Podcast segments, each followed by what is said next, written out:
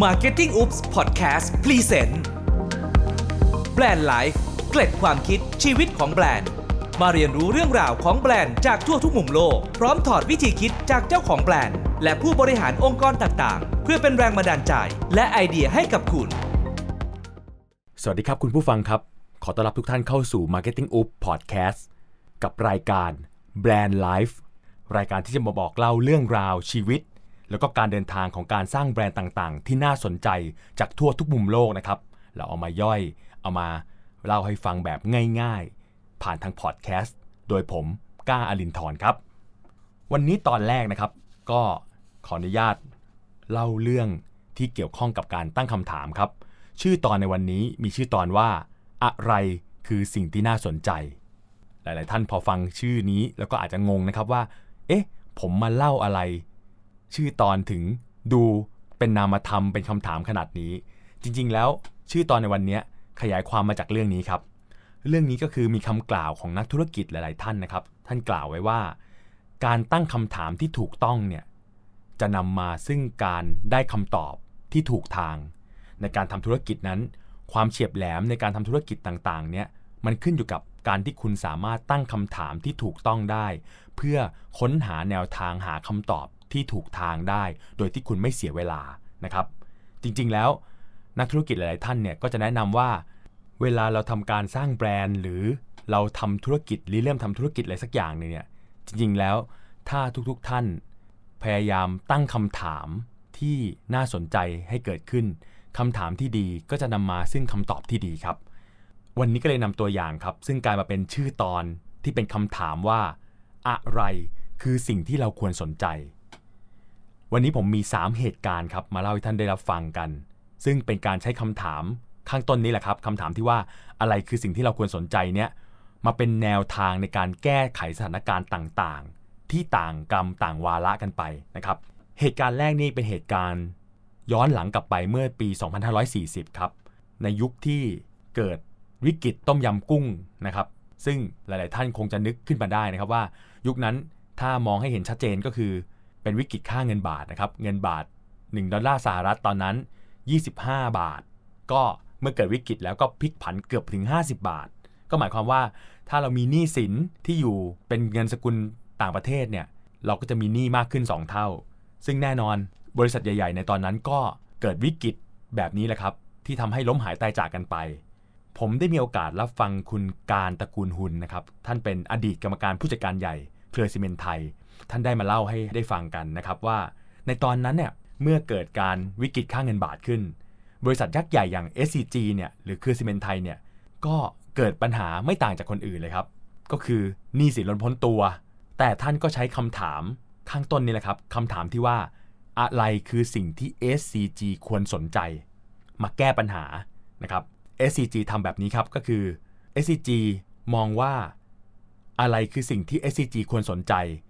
SCG ทำการแบ่งธุรกิจออกเป็น 2 ประเภท โฟกัสแรก เรียกว่าธุรกิจ core business คือธุรกิจที่เป็นธุรกิจหลักที่ SCG มีความสามารถสูง มีความสามารถในการเจริญเติบโต มีผลกำไรดีทำได้เก่งทำได้ถนัดมือ อย่างนี้ SCG นิยามว่านี่คือธุรกิจที่เรียกว่า core business อีกประเภทหนึ่งเป็นธุรกิจที่ SCG เขานิยามว่าเป็นธุรกิจที่เรียกว่า non core business เป็นธุรกิจที่มีแนวโน้มว่าอาจจะไม่ดี โดยเฉพาะเมื่อเกิดวิกฤตแบบนี้ไม่ดีแน่ๆเนี่ยจัดเข้าหมวดนี้เลย เป็นหมวดที่เรียกว่า non core business หรืออาจจะพอไปได้ แต่ว่ามันไม่อยู่ในความถนัดของเครือซีเมนต์ไทย ก็ถูกปัดมาเป็น non core business เมื่อได้ธุรกิจ 2 ประเภทนี้แล้วนะครับ SCG ก็จัด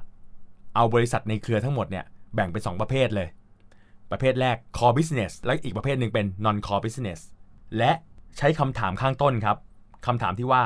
อะไรคือสิ่งที่เราควรสนใจ แน่นอน เมื่อเราตั้งคำถามนี้ปุ๊บ ผู้บริหารของ SCG ก็จะรู้เลยว่า สิ่งที่เราต้องสนใจก็คือ core business ของ SCG ซึ่งมีความสามารถสูง มีความสามารถในการทำกำไร เป็นงานที่ทำได้ดี มีผลงานดี มีทีมที่ดี และสามารถเติบโตได้ เขาโฟกัสธุรกิจนี้เลยครับ และเอาสภาพกำลังที่มีทั้งหมด สร้างสรรค์ ทำให้ core business แข็งแรง ส่วน non core business หรือธุรกิจที่เขาไม่ถนัด SCG ตัดสินใจขายธุรกิจที่ไม่ถนัด ไม่เชี่ยวชาญ แล้วก็มีโอกาสในการทำกำไรต่ำออกไปหมดนะฮะ แล้วก็หันมาเน้นประสิทธิภาพในการทำธุรกิจที่ถนัด และเจริญเติบโต เพื่อรักษาสถานะของบริษัทให้มั่นคงต่อไปได้ในสภาวะวิกฤตครับ ฝ่าวิกฤตด้วยการโฟกัสที่ core business โดยใช้คำถามที่ว่า อะไรคือสิ่งที่ SCG ควรสนใจ อันนี้เป็นสถานการณ์แรกนะครับ เวลาผ่านไปเมื่อสัก 3 ปีที่ผ่านมาครับคำถามสุดคลาสสิกที่ว่าอะไรคือสิ่งที่น่าสนใจ ก็ถูกนำกลับมาใช้อีกครั้งหนึ่ง เกิดขึ้นกับบริษัทอย่าง P&G ครับ Procter and Gamble P&G เป็นเจ้าของธุรกิจ consumer product มากมายนะครับ ที่เราใช้สินค้าอุปโภคบริโภค ล่าสุด P&G ได้ประกาศ ผนปรับองค์กร ที่เรียกว่าสร้างความฮือฮาให้กับคนทั้งโลกเลยนะครับ P&G กลับมาใช้คำถามสุดคลาสสิกคำถามนี้ครับว่า อะไรคือสิ่งที่ P&G ควรสนใจครับ มาเป็นในแนวทางในการแก้ไขวิกฤต P&G ใช้วิธีเดียวกันคล้ายๆกับที่ SCG ทำครับ เขาวางแผนขายแบรนด์ที่มีอยู่ไม่ต่ำกว่า 100 แบรนด์ โดยทุกสินค้าที่เข้าขายที่เขาจะขายเนี่ยเป็นสินค้าที่ทำรายได้ต่ำครับ และก็แน่นอนเมื่อลองดูตัวเลขทางบัญชีแล้วจะพบว่าแบรนด์ต่างๆร้อยแบรนด์เนี้ยที่เขากำลังจะขายเนี่ยทำรายได้รวมกันอยู่แค่ประมาณ 10%ของรายได้บริษัท P&G ทั้งหมดนะฮะตัวอย่างให้เห็นเป็นรูปธรรมนะครับ P&G เริ่มต้นด้วยการขายธุรกิจอาหารสัตว์เลี้ยง ให้กับผู้ผลิตขนมช็อกโกแลต Mars ไปก่อนเลยครับ เรียกว่าตัดธุรกิจอาหารสัตว์ ธุรกิจนี้เราไม่ชำนาญตัดทิ้ง แล้วก็กำไรน้อยตัดทิ้งก่อน และหลังจากนั้นก็เริ่มตัดลดธุรกิจ ที่ไม่ทำกำไรลำดับต่อไปมาเรื่อยๆนะฮะ เช่น ขายธุรกิจถ่านไฟฉาย Duracell ให้กับกองทุน Berkshire Hathaway ของวอร์เรนบัฟเฟตนะครับ ในราคา 4.7 พันล้านดอลลาร์สหรัฐ แล้วก็แน่นอน เขาเล็งที่จะขายแบรนด์ที่ทำกำไรน้อย พวกแบรนด์น้ำหอมต่างๆ ทิ้งออกไป สรุปเป็นแนวทางง่ายมากๆก็คือ P&G ขายแบรนด์ที่ศักยภาพต่ำแล้วหันมาทุ่มสรรพกำลังส่งเสริม เอาสรรพกำลังทั้งหมด มาทำให้แบรนด์ที่แข็งแรง สามารถทำกำไรได้มากขึ้น แน่นอนครับ หลักการที่ P&G เขาเลือกแบรนด์ ที่เรียกว่าแบรนด์ที่จะให้ความสำคัญ และก็มีศักยภาพนั้น เขาดูองค์ประกอบ 5 ข้อนี้ครับ องค์ประกอบ 5 อย่างที่ P&G เขาเลือกแล้วก็ให้ความสำคัญในการคัดสรรว่าแบรนด์นี้เป็นแบรนด์ที่มีความสำคัญครับ อย่างแรกก็คือแบรนด์แบรนด์นั้นต้องโดดเด่นครับ โดดเด่นก็คือ เมื่ออยู่กับแบรนด์อื่นในตลาดแล้ว แบรนด์นี้มัน กระโดดเด้งออกมา นึกออกว่านี่คือแบรนด์ที่โดดเด่น พูดปุ๊บก็รู้ปับ๊บองค์ประกอบที่ 2 ก็คือ เป็นแบรนด์ชั้นนำที่มีความแข็งแกร่งในตาสินค้าครับ หมายความว่าตาสินค้านี้เป็นที่รู้จักของผู้บริโภค องค์ประกอบที่ 3 เป็นแบรนด์ที่มีกลุ่มลูกค้าเหนียวแน่น ก็คือเรียกได้ว่ามีขาประจำมีลูกค้าที่ชื่นชอบมาอย่างยาวนาน องค์ประกอบที่ 4 ครับ ต้องเป็นแบรนด์ที่มีนวัตกรรม หมายความว่ามีความอินโนเวทีฟ มีสิ่งใหม่ๆ ที่ออกมาเรียกร้องความสนใจให้กับผู้บริโภคได้ และข้อสุดท้ายองค์ประกอบที่ 5 ต้องเป็นแบรนด์ที่สร้างผลกำไรครับ P&G ใช้หลักการ 5 ประการนี้ครับ แล้วโฟกัสให้ความสำคัญกับแบรนด์ที่มีผลประกอบการดีๆ 37 แบรนด์หลัก ซึ่งสร้างรายได้ทั้งหมดเนี่ยระดับ 500 ถึง 10,000 ล้านดอลลาร์สหรัฐ แล้วก็แน่นอนที่ไม่เกี่ยวข้องจากทั้งหมดนั้น P&G ตัดขายทิ้ง วิธีการนี้ช่วยให้ P&G สามารถสร้างผลกำไรได้มากขึ้น แล้วก็เติบโตได้ดีขึ้น ขณะที่ภาระค่าใช้จ่ายในการบริหารแล้วก็การจัดการนี้ลดลง เพราะเขาตัดขายแบรนด์ที่เรียกว่าแบรนด์ง่อยๆ แบรนด์ที่ไม่ค่อยดีเนี่ยทิ้งไปหมดแล้ว 2 กรณีศึกษานะครับที่ผมนำมาเล่าให้ฟังในวันนี้ มันละไม้คล้ายมากกับอีกกรณีศึกษาหนึ่ง มันคล้ายกับเรื่องราวของ Apple Computer ครับ ผู้ที่ก่อร่างสร้างแบรนด์นี้ก็คือ Steve Jobs นะฮะ ครั้งที่ Steve Jobs กลับมาบริหาร Apple ในรอบที่ 2 Apple ก็มีผลประกอบการที่ย่ำแย่นะครับ จนต้องไปซื้อ Next Computer แล้วก็